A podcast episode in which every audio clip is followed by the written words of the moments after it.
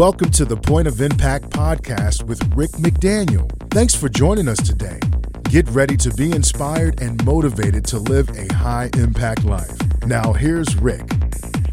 Welcome to another episode of the Point of Impact podcast. I'm Rick McDaniel. It's great to have you joining us again today as we're rolling into a new season here. And one of the things that I had said before I went on break from the last season was that I would be doing some traveling and I would share some stories and some insights that came out of that. And I talked about my trip to Iceland. And today I want to talk about my trip to Rocky Mountain National Park in Colorado. But before I get into that, just want to circle back and touch on a few things that I mentioned last week, which is brand new development here just within the last several weeks is something called Daily Devotions with Rick McDaniel, and it's on Pray Radio and Pray.com. Pray Radio is a part of Pray.com. And this is a devotion each day, Monday through Friday, two and a half to three minutes is all it is. And it happens every single week, and it started a few weeks ago.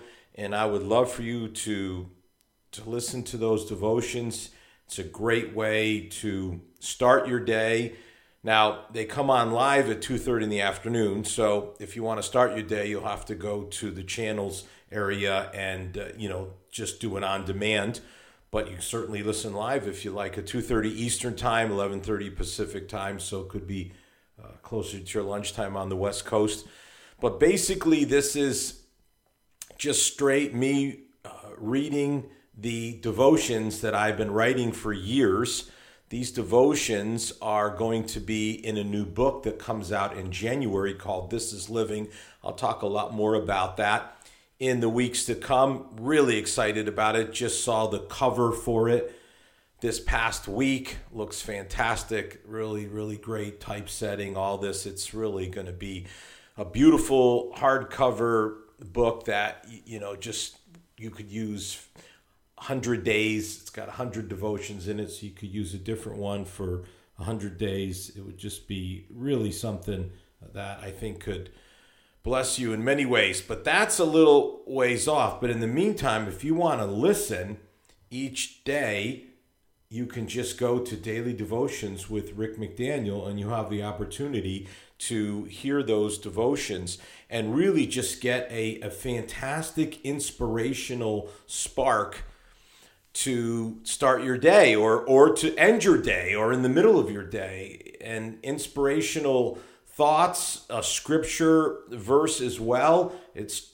just really a perfect way to be inspired to live out your faith and to just have some thoughts for you to ponder during that day that could really really really uh, make a big difference in your life. Super excited about it. Now just a couple weeks ago, I was on something called Sunday Service on pray.com, and that's where they take a message from a preacher around America and they put that message on for people to listen to.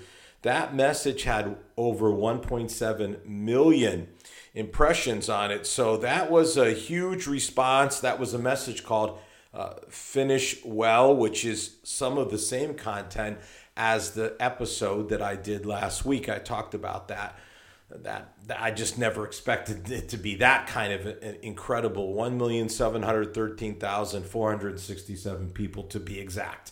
So lots and lots of people. Unfortunately, that is one of the things where it's on that Sunday, and if you don't hear it that Sunday, you don't get to hear it. But there is the Finish Well podcast episode from last week that has some of the same content in it. So you can certainly take advantage of that. So that's some new stuff that is happening in in my life and uh, I'm excited about it and I wanted to share it with you. So let's just jump in today. So I went out in July to Colorado to Rocky Mountain National Park and I rented a convertible and I drove from Denver, which is just really an incredibly beautiful drive through Boulder, which is where the University of Colorado is, and made my way into the park to drive on what is called Trail Ridge Road. And it is a very, very significant road. It is the highest paved road in America. 11 miles of the road are actually above the tree line. At its highest point, the road hits 12,183 feet in elevation. So it is uh, a thrill ride. It is a must see. And if you know if you have a convertible and you, you can open up the whole top so you can see 360 degrees, that just makes it even better. Although I have to tell you, I started there probably about eight in the morning and I had the top down. And as I went up in elevation, the temperature dropped and it got below 50 degrees. And I was like in shorts and a t shirt. And I literally had to stop at the only store that they have and like buy like a, a long sleeve shirt to put on to keep because I w- didn't want to put the top up. I really wanted to keep it down. So it's really something. It's it's just got thrilling views and wildlife sightings and spectacular alpine scenes. I mean, it is something else. And it's you know it's only open about five months of the year. They'll close it, and then it'll stay closed a long time. I mean, a really long time from like October to June, something like that. It's it's not very long. So you got to you got to get in that window when you can. So I I wanted to take this drive. I wanted to see all these sites, but there was some place in particular that I wanted to go. And that is called Milner Pass. And when you get to Milner Pass, you come onto the Continental Divide. Now, the Continental Divide is like the uh, spine on the roof of America. It traverses America from Alaska, goes all the way through America. It goes almost all the way to Cape Horn at the end of South America. I mean, it's just remarkable to consider. The Continental Divide separates drainage to the Atlantic from drainage to the Pacific. So you think, you know, is, how does that happen? All right. So there's this uh, little creek, Cache La Padre Creek, and that drains into the Platte River, which flows into the Missouri River, that then flows to the Mississippi River and eventually reaches the Gulf of Mexico, which is part of the Atlantic Ocean. And then if it ends up on the other side, it drains into Beaver Creek, which goes into the Colorado River, which flows through the Grand Canyon, and onto the Gulf of California, which is part of the Pacific Ocean.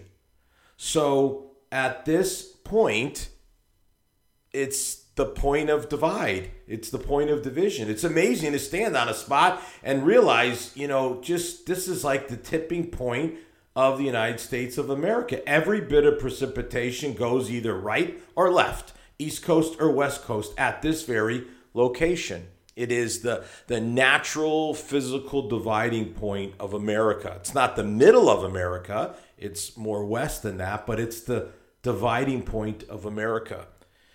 And that is just a, a remarkable thing to to just consider, you know, that you could stand on such a place and realize, you know, what this means in terms of kind of physical division. Now, I do I'll just take a quick little side note and say that's not the only thing in in Rocky Mountain National Park. Um, it's certainly a, a, an absolute must do, but there there's a beautiful area called Bear Lake. I went there as well.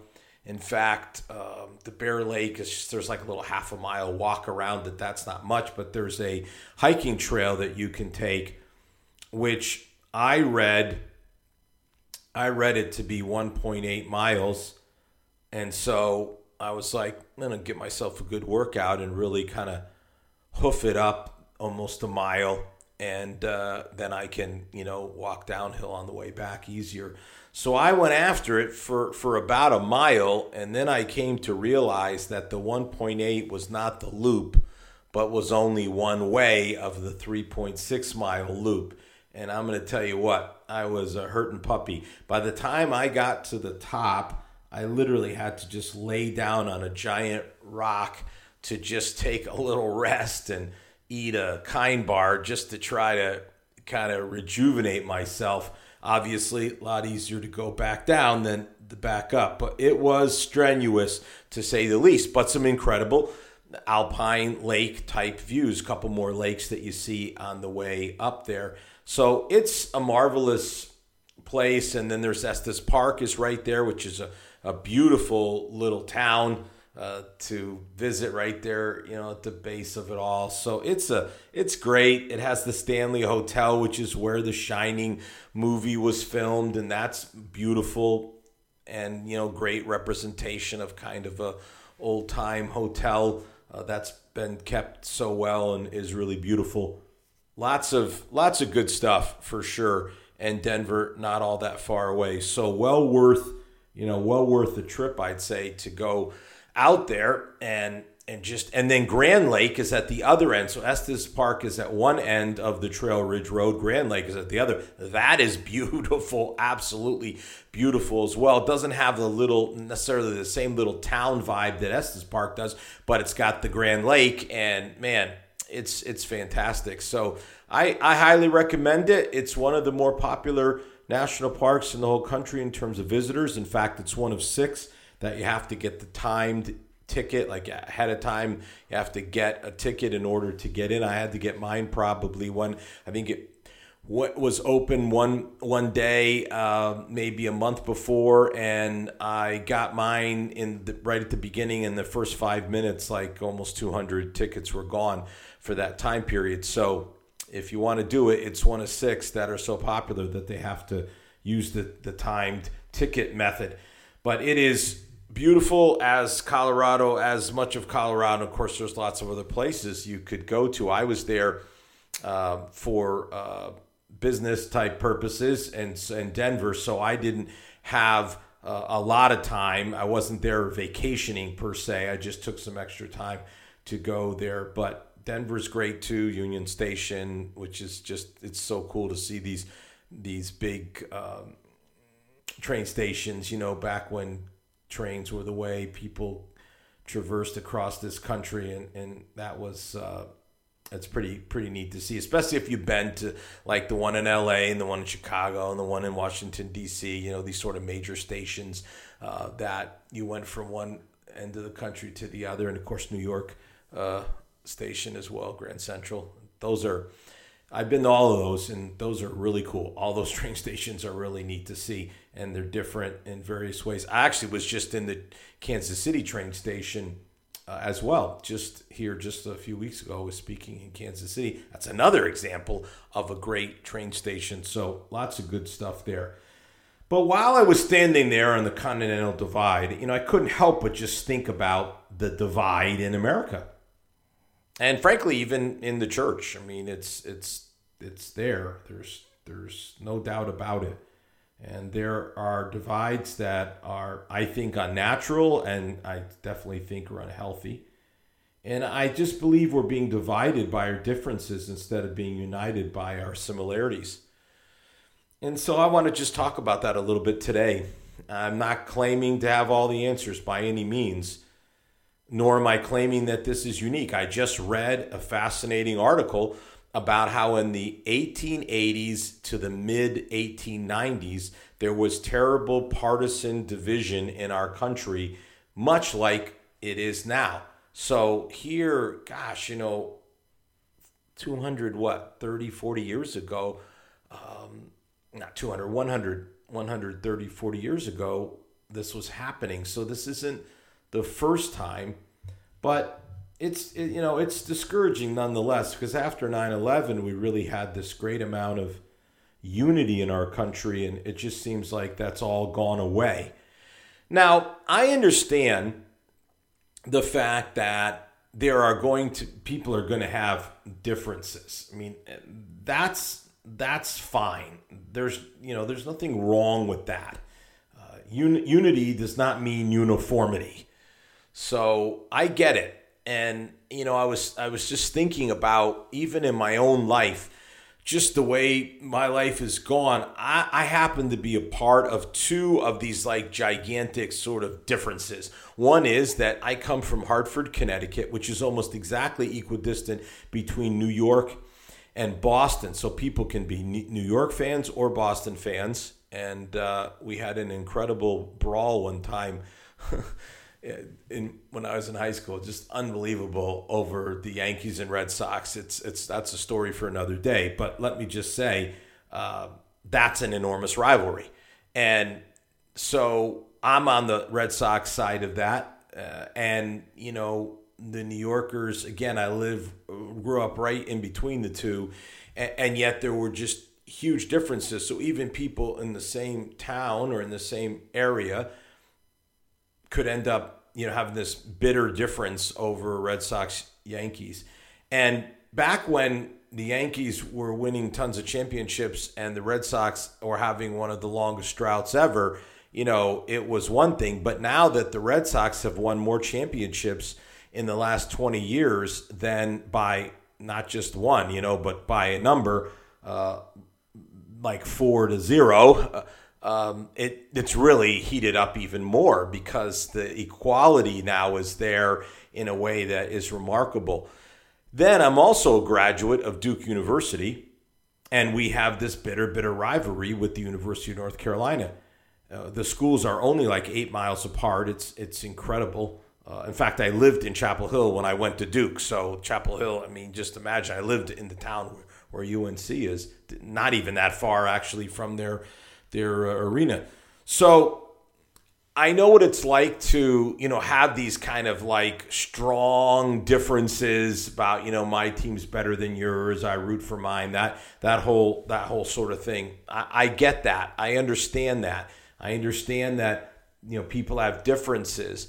But those again, you know, those are the sorts of things that that are at one level of difference, but they don't transcend into like the highest level where we seem to be, where we're all fellow Americans, and yet there seems to be this disdain, uh, maybe even hatred, uh, which is just really, really discouraging. I also understand, and and I want to say this because I've had the opportunity, you know, to travel the world, so I have a, a perspective on this how big the United States is versus other countries. Just it's just remarkable to be in many of the European countries, for instance. They're just so small. I mean, some of them, like the Netherlands and Belgium, you know, they're just Denmark, they're just ridiculously small. But even even England or France, Italy, even Germany, that in comparison are nothing, nothing, nothing, nothing close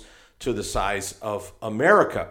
So we have quite a size to try to keep everybody in some degree of unity makes it a little more challenging. That you know that's that's understandable. That that would happen, uh, but unfortunately, we have this kind of division. Some think it's the coastal versus the middle of the country, which is not not uh, I'm not denying that. Others see it as East Coast, Middle, and West Coast. Uh, as somebody who's an East Coast guy, uh, and I've heard East Coast bias from my friends in other parts of the country for years, and you know, we talk about Eastern Standard Time, and you know, the games and the shows all really are based on East Coast time. So there's something to that, but I do think probably it's more more like the coast versus the middle of America or rural versus urban. I don't know, north to south, maybe to some degree, certainly not like it was years ago. But we have we have some of these differences that just come from this massive size of, of who we are. But again, it's still not a good thing for the United States of America to not be united.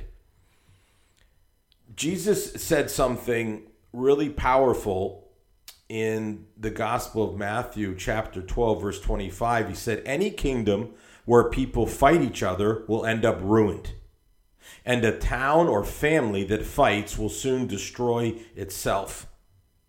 Now, that's the contemporary English version. The older version of the Bible um, would would say it uh, that a kingdom divided against itself cannot stand. That's kind of the and then Abraham Lincoln's famous statement and famous speech when he was running for senator, not president, you know, but we're, you know, a house divided against itself, you know, a family, a town, a family, and the more contemporary, a house divided against itself cannot stand. All comes from Jesus.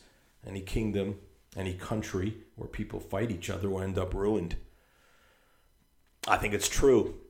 And it's a warning to us. It's a warning because if we if we just keep dividing along certain kinds of lines, you know, like everybody sort of goes into their tribe or into their camp so that we are dividing ourselves by some sort of identity that is uh, greater than our national identity, then I, I think it's problematic. Now, again, I have no problem. I have an identity as a Christian, an evangelical Christian, even though you know that word has gotten all politicized. And when I use the word, I mean it in its where it comes from. Uh, originally, evangelion, which means gospel. So evangelicals are gospel people. Good news, the good news that Jesus loves you and wants to have a relationship with you. Has died for your sins on the cross and rose up from the grave, proving his victory over death and sin so that you could come into relationship with God through Jesus Christ.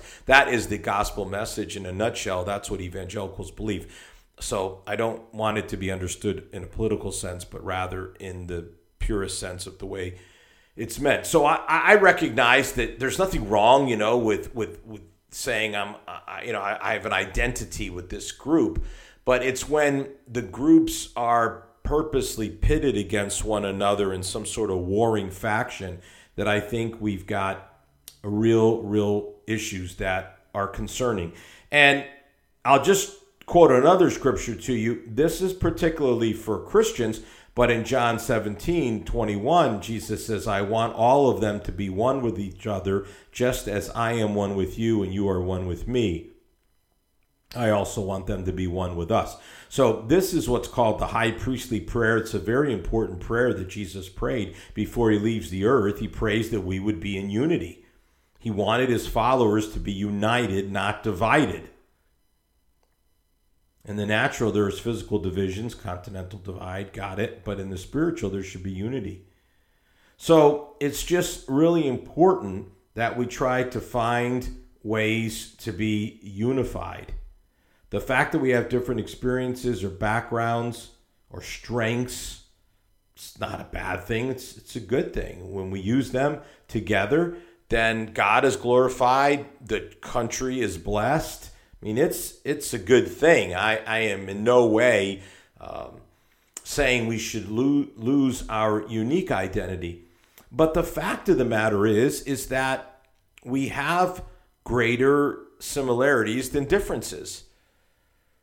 This country is a country that became the greatest country in the world. It, it superseded all the older countries, the ones that were at one time greater.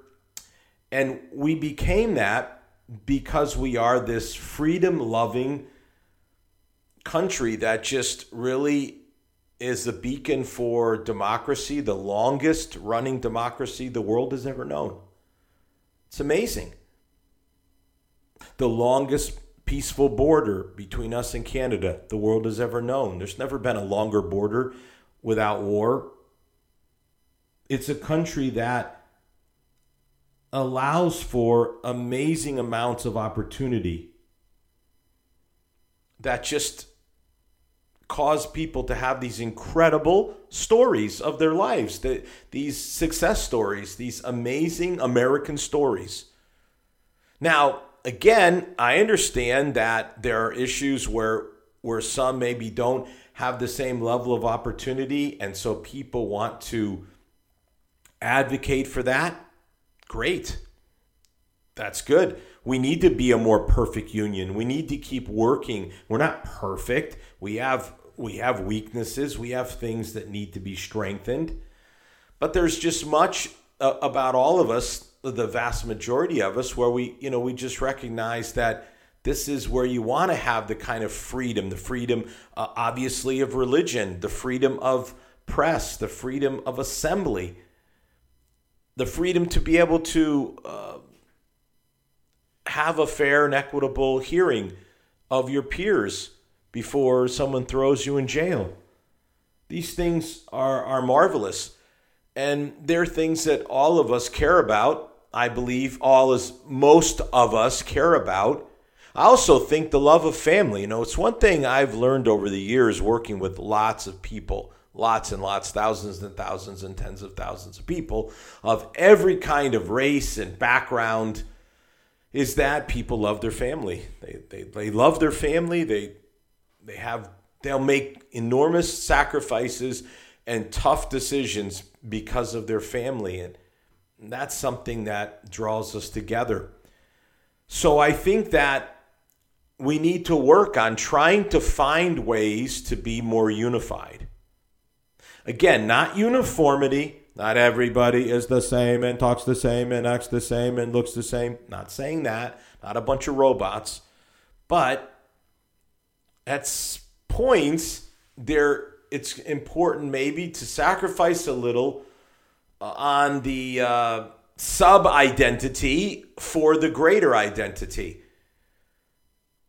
to be able to look for ways to share those commonalities that we have that I've listed out here and there are more than the ones I've even listed that make us who we are so that we can continue to be this place that does so much good. You know, just think it's just in, in, it's amazing just when you read like how many vaccines are being distributed by this country around the world. It's, there's just our just let me just tell you this. This this will sum it all up. Our distribution of vaccines to other countries is greater than all other countries combined. Our one country is doing more for this world in its greatest health crisis of recent memory than all the other countries of the world combined. I mean, this is a force for good. This country is a force for good. We, we are a people. And again, the country is just like the church is the people, the country is the people. We are people who are not perfect. We've made mistakes for sure, but we have done some marvelously awesome, good works in this world, and this world needs us. And we're better for, for ourselves and for others if we are united rather than divided. And I hope it doesn't take some sort of 9 11 type of tr- tragedy to cause us to, to move more unified.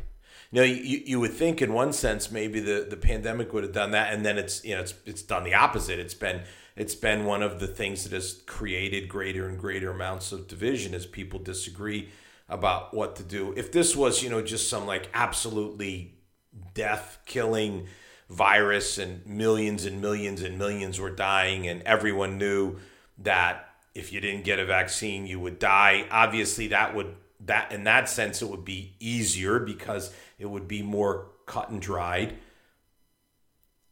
And any type of attack on our country, those things draw us together and make it kind of crystal clear for us. But because we're in this season that we're in, it, it causes us to fracture. And I understand there's a physical divide. I stood right there but we need to find ways not to have a, a divide of our spirit, of our heart. We're fellow Americans and we need to stick together and we need to highlight our similarities instead of highlighting our differences. And when I stood on the Continental Divide that summer morning, it just hit me. We need this. We need unity, not division. So I hope you'll do your part to see if you can help us because it'll happen as each one of us move in that direction. And I appreciate again you joining us for the Point of Impact podcast, and I look forward to being with you again next week. You've been listening to the Point of Impact podcast with Rick McDaniel. Thanks for tuning in, and we look forward to you joining us for our next episode.